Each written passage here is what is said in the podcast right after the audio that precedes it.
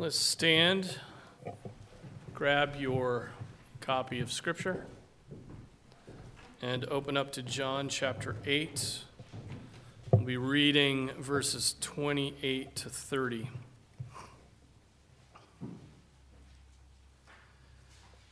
This is the word of the Lord, it is eternally true. So Jesus said, When you lift up the Son of Man, then you will know that I am He. And I do nothing on my own initiative, but I speak these things as the Father taught me. And he who sent me is with me. He has not left me alone, for I always do the things that are pleasing to him. As he spoke these things, many came to believe in him. This is the word of the Lord. Let's pray. Oh, our Father, we thank you for your word.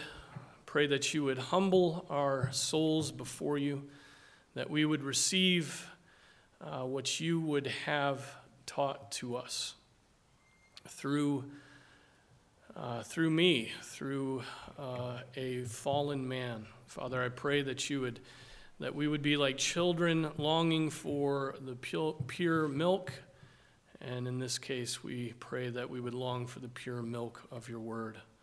And so help us and feed us, we pray. In Jesus' name, amen. Amen. Be seated. So we return again to this passage where we read about Jesus rebuking the Pharisees.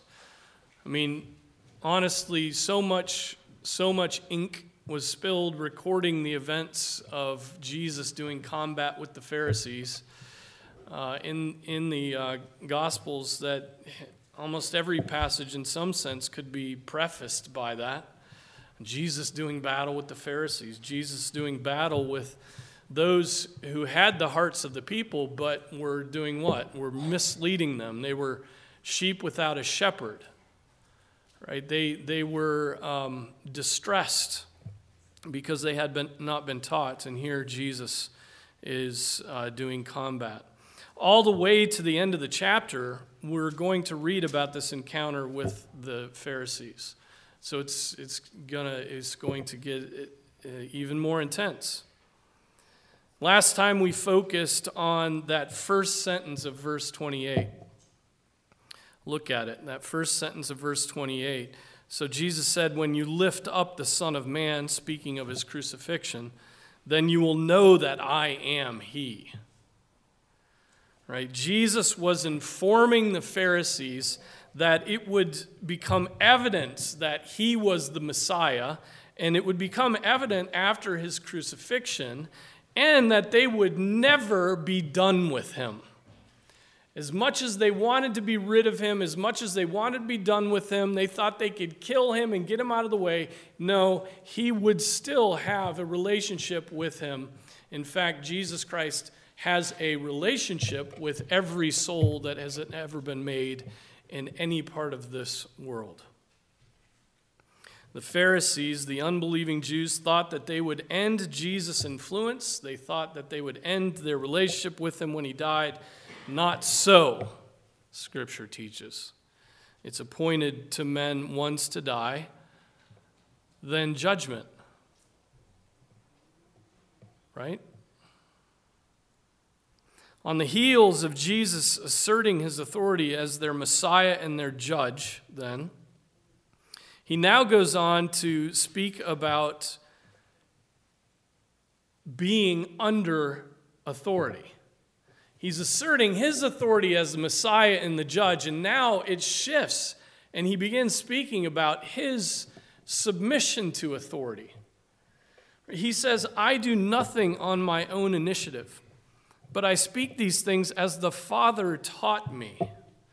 And he who sent me is with me. He has not left me alone, for I always do the things that are pleasing to him. Right? So he goes from this rebuke where he's asserting his authority, and now he turns to contemplate why he's rebuking these Pharisees, and it has to do with the fact that he submits to his father's authority, and the father has told him to do this. And there are there really are three elements in what Jesus says about his relationship here to his Father.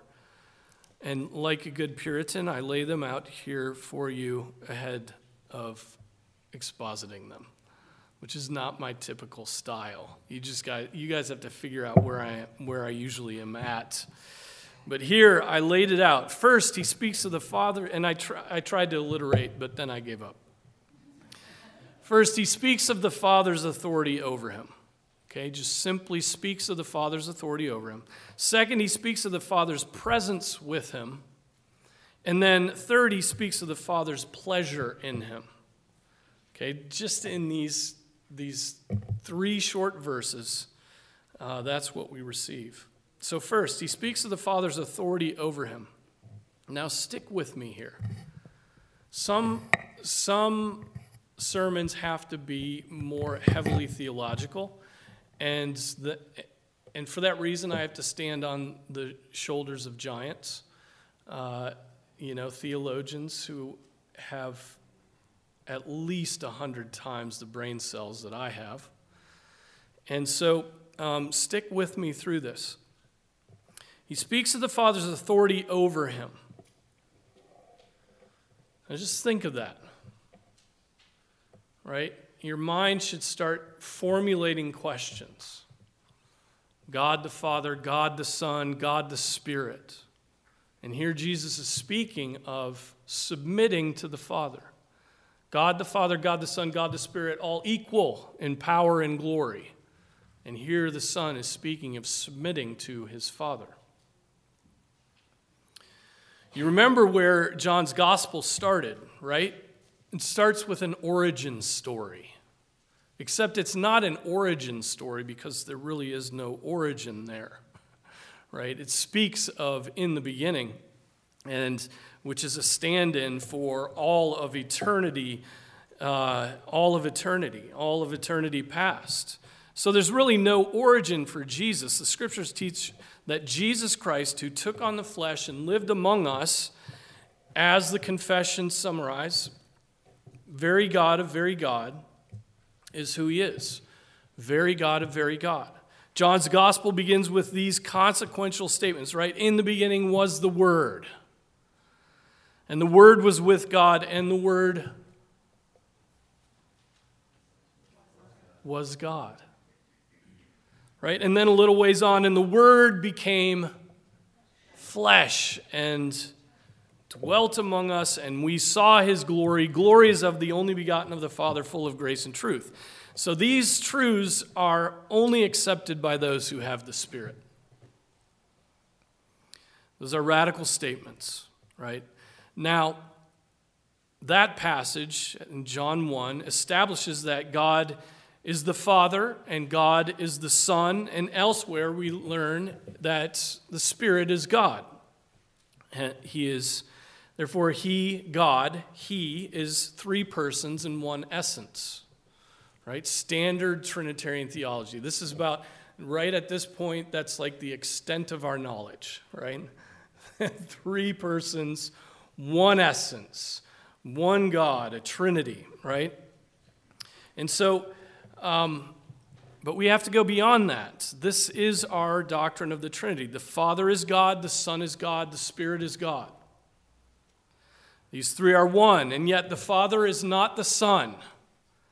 And the Son is not the Father, and the, and the Spirit is not the Father or the Son, and yet they are all one.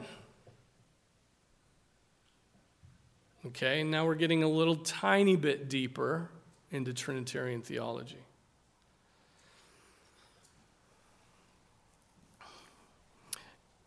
And these, and now here's where it gets a little tricky right? Because we're talking about the, the submission of the, the Son to his Father, right? That's what this passage is asserting. I always do what my Father taught me, right? I always do the things that are pleasing to him, right? Nowhere do we ever see a statement where Jesus says, The Father does those things that I taught him. The Father does those things that are pleasing to me. We don't receive that kind of statement in Scripture. And so these three, the Father, Son, and the Holy Spirit, have an order even within their absolute equality and simplicity. Okay, they have order within simplicity. Uh, the Father is first, the Son is second, the Spirit is from the Father and the Son, and so is third. And yet they're equal. And what one does, the others do, right? And they're simple. Uh, they're not composed of parts. Now, even as I say that, you, you must remember that we are using finite minds to understand the infinite God. Right? There comes a point where our processing capacity gets maxed out, and there's too much information trying to be brought into too small of a hard drive.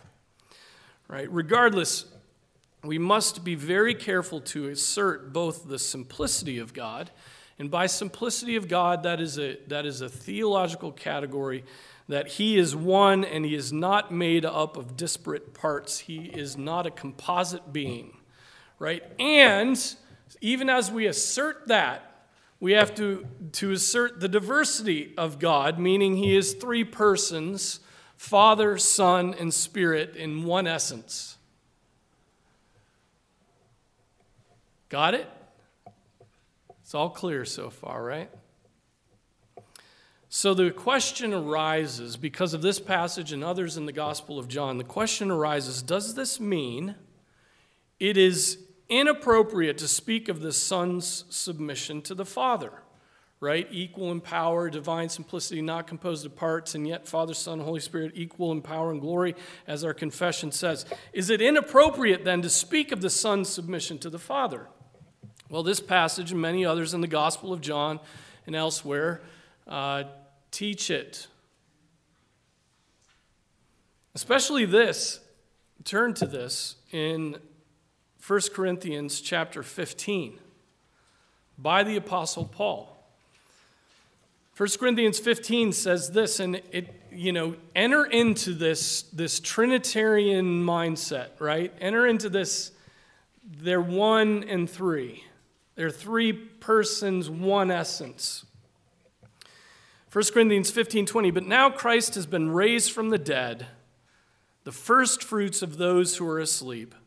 For since by a man came death, by a man also came the resurrection of the dead. For as in Adam all die, so also in Christ all will be made alive, but each in his own order. Christ the firstfruits, after that, those who are Christ's at his coming. Then comes the end, right after all this resurrection, then comes the end when he, Jesus, hands over the kingdom to the God and Father, when he has established abolished, sorry, when he has abolished all rule and all authority and power. For he must reign until he has put all his enemies under his feet. The last enemy that will be abolished is death. Yea and amen. For he has put all things in subjection under his feet. But when he says all things are put in subjection, listen to this. It is evident that he is accepted who put all things in subjection to him. When all things are subjected to him, to Jesus, then the Son himself also will be subjected to the one who subjected all things to him so that God may be all in all. I mean, what does this mean? Jesus, after all the resurrection is over and his kingdom is established, then lays it to the Father and submits, it appears, eternally to the Father in laying this kingdom before his Father. It appears that the Son will gladly be subject to the Father for all time into the future.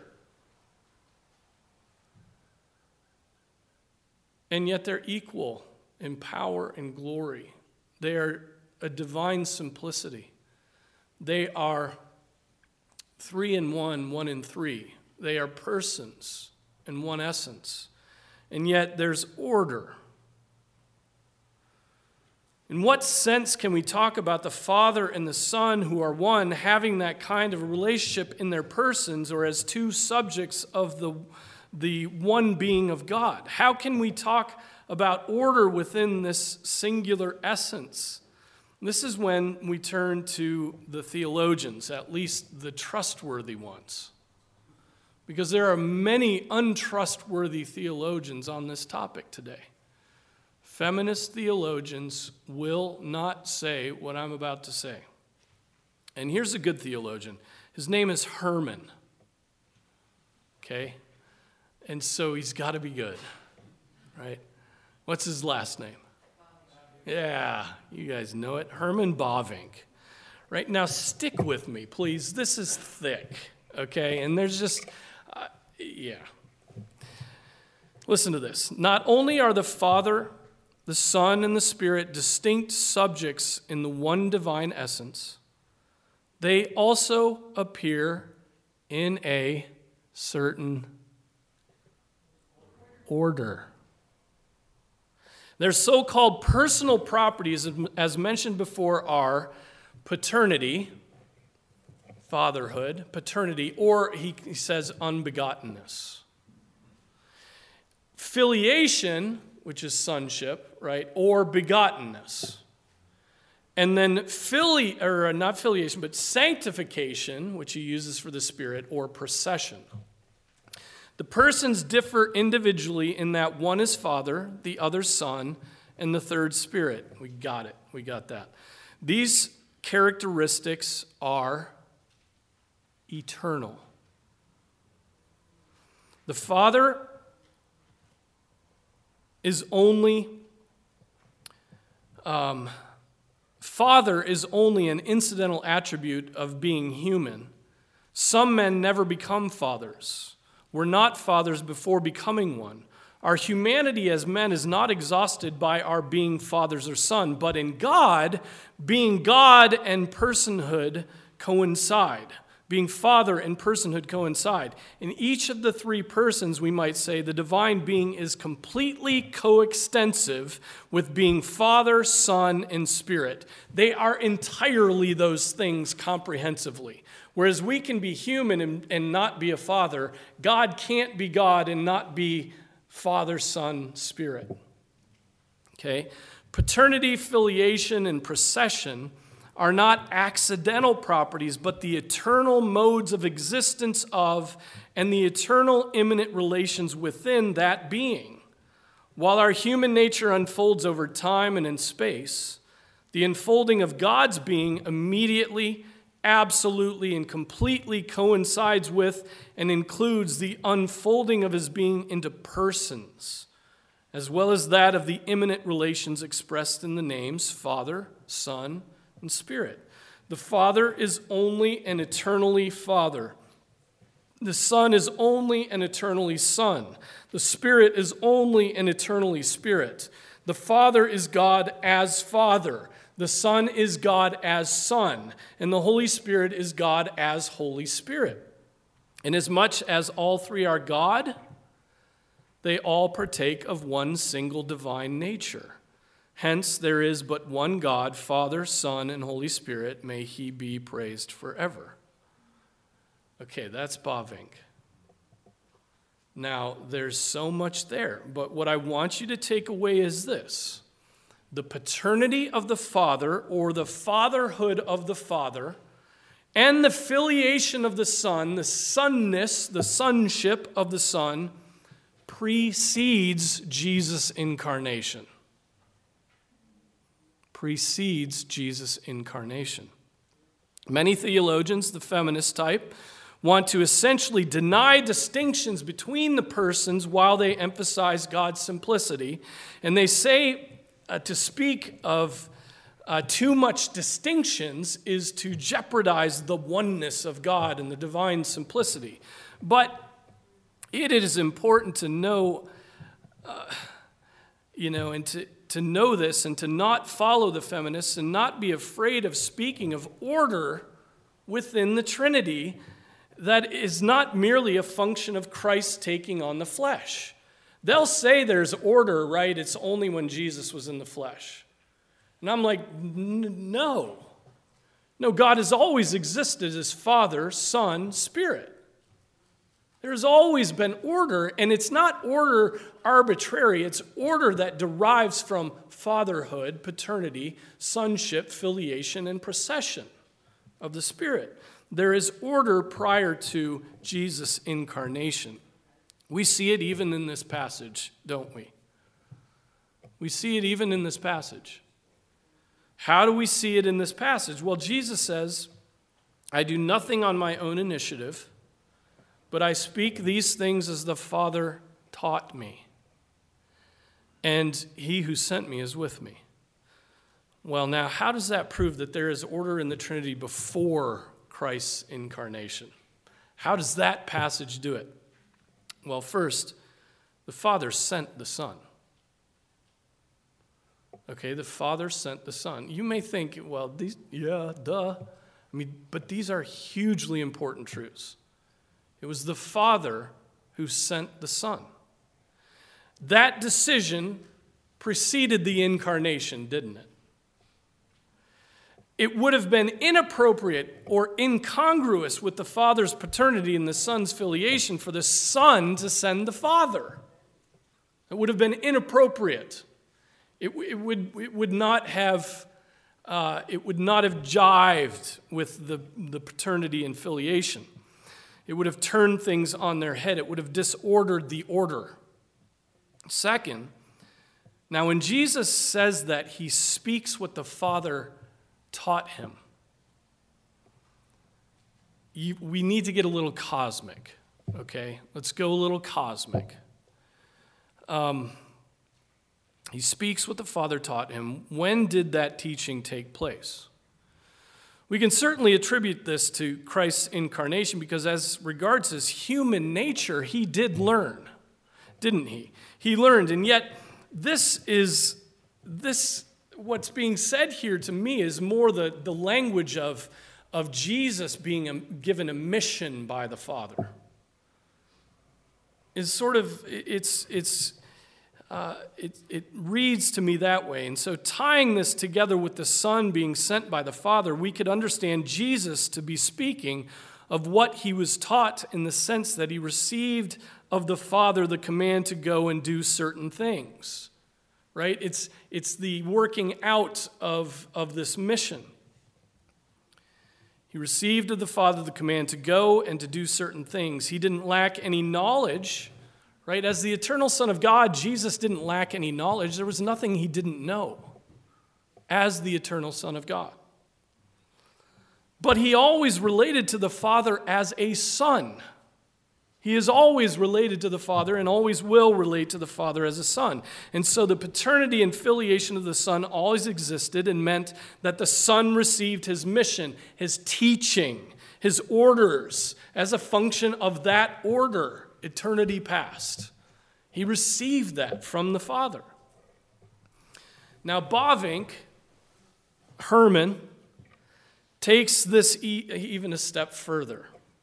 He says that the best analogy that we can come up with for the eternal generation of the Son from the Father, the eternal begottenness of the Son from the Father, is the figures of thought and speech thought and speech.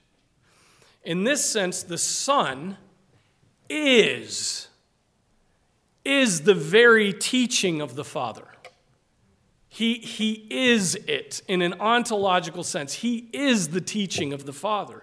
And that from all eternity. This is why Scripture speaks of Jesus as what? The Logos, the Word of God. And what does logos mean? It means speech. It just means speech. The Word of God. And why? Um, and and it, it is why he is described to us as the Word of God. Again, Bavinck. Listen carefully. God, eh, because we're going cosmic. Your thoughts, we'll be having thoughts shortly. God expresses his entire being, God the Father expresses his entire being in the Logos. For God to beget is to speak, and his speaking is eternal. Here it differs from limited and sense related human speech, which has no life in itself. When God speaks, he totally expresses himself in the one person of the Logos. He is the, the speech of God, okay? Whom he also, Jesus, granted to have life in himself. The Son is begotten out of the very being of the Father. From eternity, the Son of God is God of God light of light, very God of very God, begotten, not made, being of one substance with the Father, right? Nicene Creed, we just recited this recently. Contra the Arians, the Son is not a creature, but God over all, forever praised. Not brought forth by the will of the Father out of nothing and in time, he is generated out of the being of the Father in eternity. Generation, therefore, should not be seen as an actual work, a performance of the Father. Rather, we should ascribe to the Father a generative nature. Right? He, he doesn't want to put a beginning to God, Christ's generation because that would make him a creature. What he's saying is that, that this generation of God, this begottenness of Jesus, is an eternal begottenness because of the nature of the Father. Okay? You all, I know, are with me. Stick with me. Rather, we should ascribe to the Father a generative, a generating nature. Therefore, contrary to the Arians who said there was a time when the Son did not exist, the generation of the Son is eternal. To reject the eternal generation of the Son fails to do justice not only to the deity of the Son, but also to that of the Father. It deprives him of the eternity of his fatherhood. Isn't that interesting? It deprives him of the eternity of his fatherhood and leaves unexplained how God can truly and properly be called Father. The Father is not and never was ungenerative.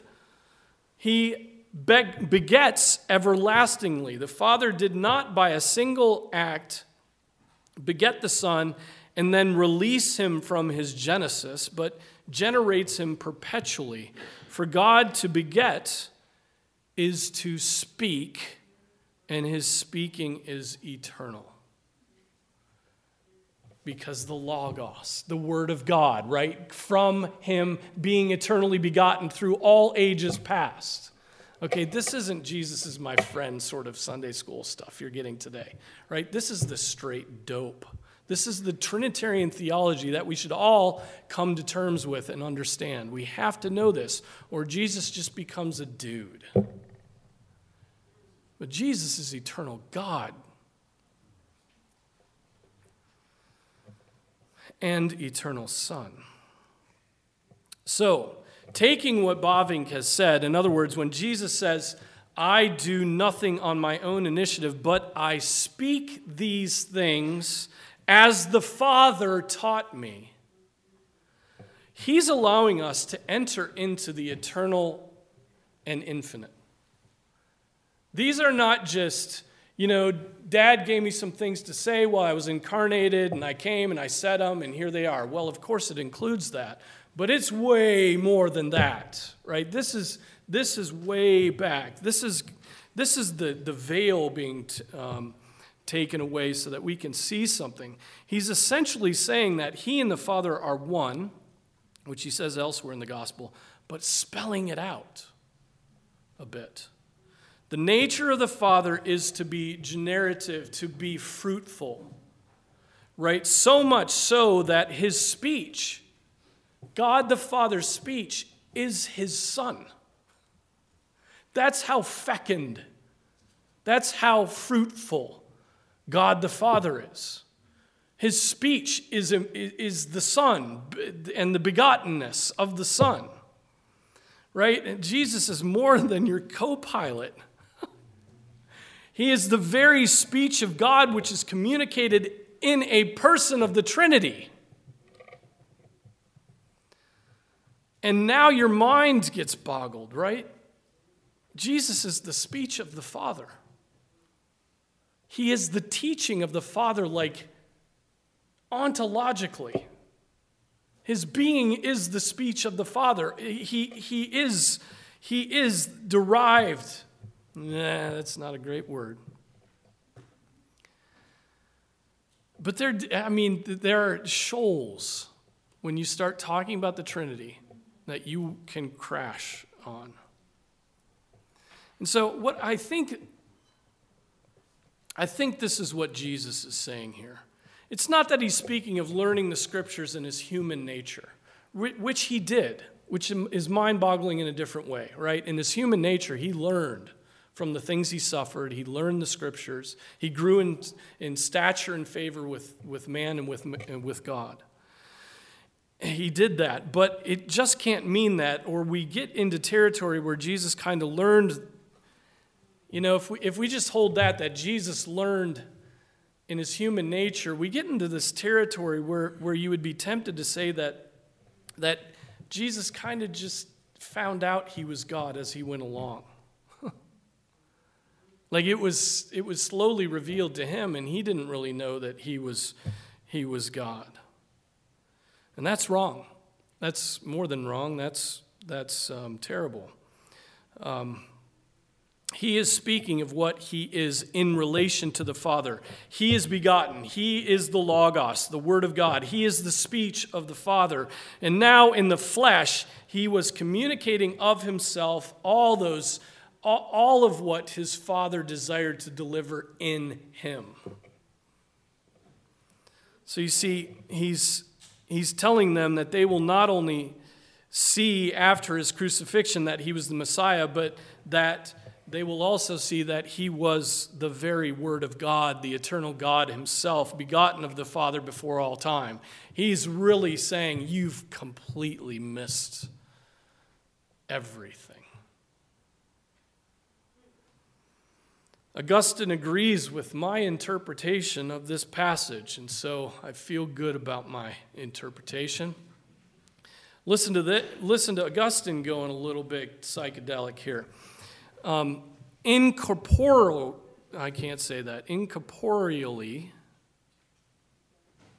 the Father spake to the Son, because incorporeally the Father begat the Son, and he taught him not as if he had begotten him ignorant and in need of teaching, but this word taught is the same as beget, him knowing right? So he's saying, trust me, he's saying exactly what I just said, right? He's not like saying he's ignorant and he t- taught him some things and he took him up. He's talking about begottenness in saying he taught him. He's talking about his nature in when he's talking about him. Well, so much for that. But think on those things. There, there, these Scripture is easy to understand. You, by the study of Scripture, scripture can come to that conclusion and come to that uh, understanding of this passage. Um, unless you're hallmarkifying everything that Jesus says, right? My second point is that this passage teaches us the Father's presence with the Son. He says, And he who sent me is with me, he has not left me alone. Um, this is not what the Pharisees thought. Right? They thought he had a demon. They thought that he was forsaken of God. They thought that he, they thought he was going to commit suicide, right? Which would be the actions of somebody who, who, who didn't, have, didn't know Jesus or didn't know the Father. They thought he was a blasphemer. They thought he was actually against God. And Jesus, in the face of these ridiculous insults and accusations, says, No, the Father who sent me, He's with me. He's with me. He's not left me alone. He is with me even now. Right? Through all eternity, this Father was with him. When he took on flesh and was born of Mary, right? When he was, when he was uh, floating around in that amniotic fluid, God was with him. When he was insulted and scorned by the people, he came to save, right? God, his Father, was with him. When he agonized in the Garden of Gethsemane and asked that the Father take away this cup from him, his Father was with him. When he was lifted up on the cross, his Father was with him, wasn't he? Even as he stated those words, My God, my God, why have you forsaken me? The Father was with him. Is that true?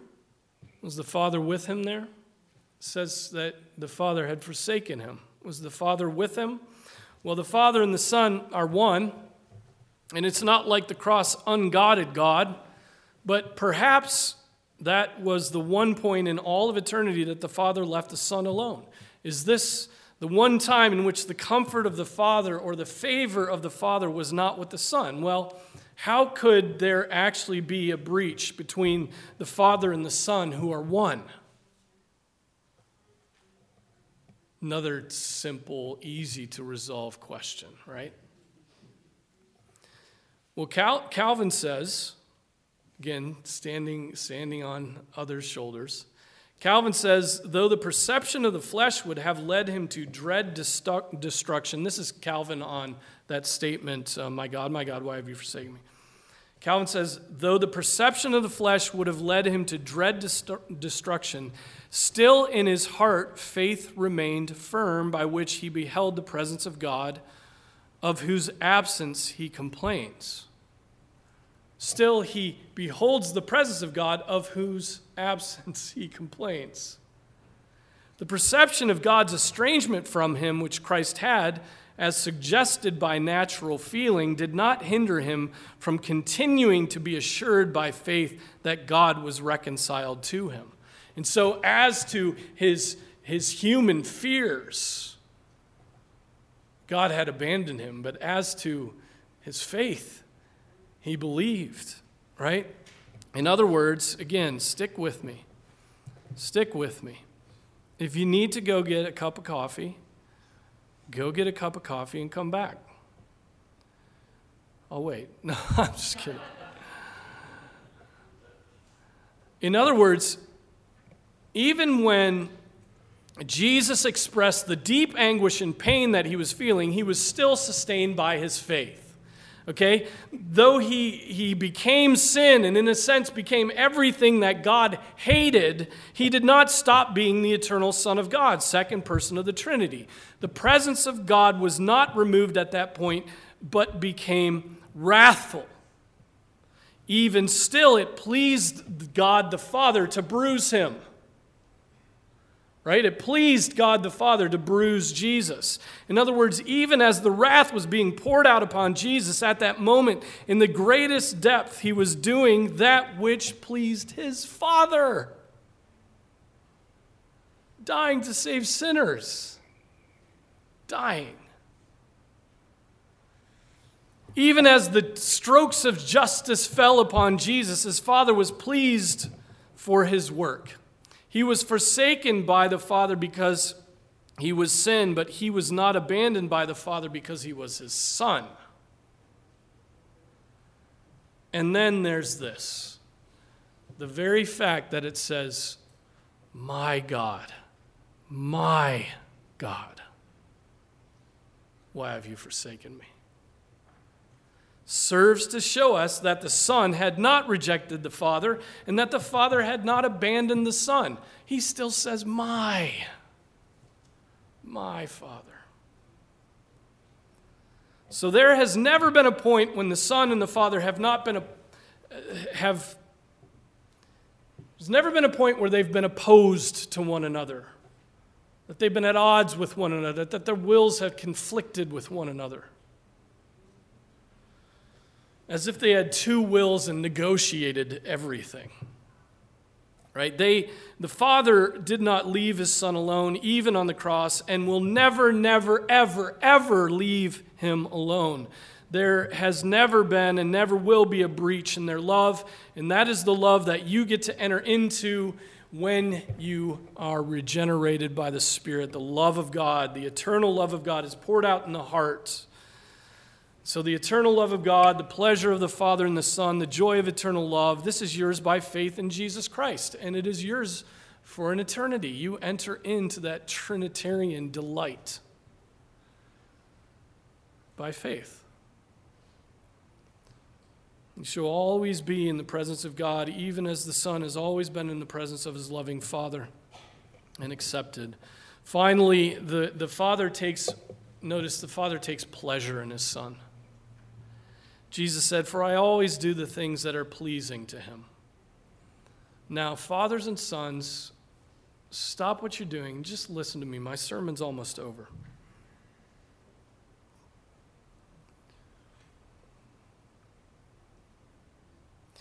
The Father takes pleasure in the Son. Jesus said, For I always do the things that are pleasing to Him. The first thing we should understand from those words is that the Son never sinned against the Father during His incarnation. He was the spotless Lamb of God. He had, I mean, had He sinned, He would, he would not have been spotless, spotless or unblemished right? He would not have been a pleasing sacrifice to the Lord. He would not have been doing the things that are pleasing to his Father if he had sinned. Because the Lord, do you know this? The Lord delights in righteousness. Did you know that? The Lord doesn't just delight in mercy. He does delight in that, but the Lord delights in righteousness. Right? It seems today like the whole Christian church speaks a lot about mercy, but very little about righteousness. Right? And so, and so righteousness as a category is sort of cast out, sanctification cast out, where we would pursue righteousness, pursue holiness. And I, all we talk about is grace and mercy. But did you know that the Lord delights in righteousness? It says this in Jeremiah but let him who boasts boast of this, that he understands and knows me, that I am the Lord who exercises loving kindness, that's a fancy word for mercy, justice, and righteousness on earth, for I delight in these things. Have you thought about the fact that God delights in mercy, justice, and righteousness? Doing what is pleasing to the Lord is righteousness, right? Is that a good definition of righteousness? Doing what's pleasing to the Lord? God delights when we obey His word. That is indeed why the Father delighted in His Son. He always did what was in the word. He always, he always fulfilled the word. He always lived up to the law. He always did what was pleasing to His Father. Unlike us, he did not decide to head in the direction opposite of God's will or opposite of God's commands. 2 Corinthians 5 9, therefore, we also have as our ambition, whether at home or absent, to be pleasing to God. For we must all appear before the judgment seat of Christ, so that each one may be re- recompensed for his deeds in the body, according to what he has done, whether good or bad we have it as our ambition to be pleasing to Him. Jesus said in our passage we're looking at, I speak these things as the Father taught me, and He who sent me is with me, has not left me alone, for I always do the things that are pleasing to Him. Now, fathers and sons, fathers and sons, and I guess daughters and fathers too. But I'm on the Father and the Son thing today. Fathers, take delight in your sons. Take delight in your sons. The Father in heaven delights in his sons. So uh, take delight. Why should you take delight in them? Because they're sinless? Because they're not obnoxious? No, no. They're just, they're your sons. That's why. They're your sons. Sons, sons, sons, sons. Zeke, Thomas, sons. Do you want to be pleasing to your father? Do you want to be pleasing to your father? Well, it's really simple. And you won't like me saying it obey them. obey them. Do what is pleasing to them, and you will find that they indeed take delight in you. You will. And that's the relationship that Jesus has with his Father. He always did the things that were pleasing to him, and the Father, therefore, delighted in the Son who was always doing those things that were pleasing to him. Right? So do what is pleasing to your Father, and he will take delight in you. And why is this hard? It's hard because your fathers are hypocrites. Your fathers are sinners. And it's hard for you to take directives from your father because of that. I feel that in my bones every day. It is hard for you to take directives from your father because of his hypocrisy. But find an example in the Lord Jesus Christ. He's supposed to be your example anyway, not me ultimately. He obeyed his father, and his father was pleased in him. Try that tactic. Seriously, try that tactic. I, am not really speaking of the rules of the house, like not peeing on the toilet seat. But that is a rule of the house, fellas. Although, you know, we, we should start there, I guess. I'm, I'm talking about when your fathers require something of you that you think is impossible. And that you think there's no way I would ever do what he has just asked me to do. Get a job. How am I supposed to do that? I'm 14. Figure it out, son. Get a job. Respect your mother. Respect your mother.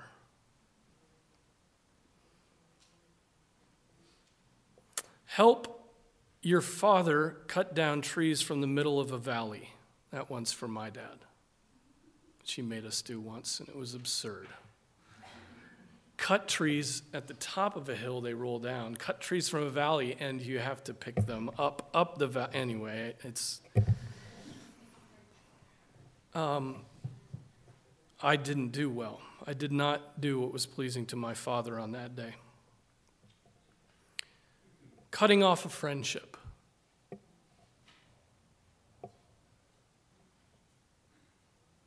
Fighting sexual impurity. Serving in the church. See what joy the Lord gives to you when you obey your Father, right? The Son of God did not regard, regard equality with God a thing to be grasped, but, but obeyed his Father even to the point of death and death on a cross. Uh, this was the delight of the Father and the delight of the Son. See if your heart sons, does not rejoice when you submit to your earthly father and obey him. See what it's like to have a good conscience with your own father for once. Wouldn't that be sweet? Everybody in the world will hate me for saying this, but submission really is a powerful relationship tool. And children are called to submit to their fathers and mothers. Right? And we need look no farther than the Son of God's obedience to his Father. He did not regard equality with God a thing to be grasped. Try emptying yourself, sons and fathers. One last exhortation to you. Fathers, make it easy for your sons to obey you. Make it easy. Do not exasperate them as I have done with my sons. Do not exasperate them and repent of your hypocrisy. Right? When you, which is, you know, our hypocrisies are when we expect something of them that we refuse to do ourselves. Whether that's our purity, whether that's uh, a bunch of shingles that have to get put on the roof. Right? So, sons, remember that in obeying your fathers, you are obeying God. Um, that is ultimately what matters. Honor your father and your mother. this is well pleasing to God, right? May God restore then the hearts of our fathers to their sons and the hearts of the sons to their fathers. And may we have relationships like those that are described in this passage of John, like that between the eternal Father and the eternal Son. Amen.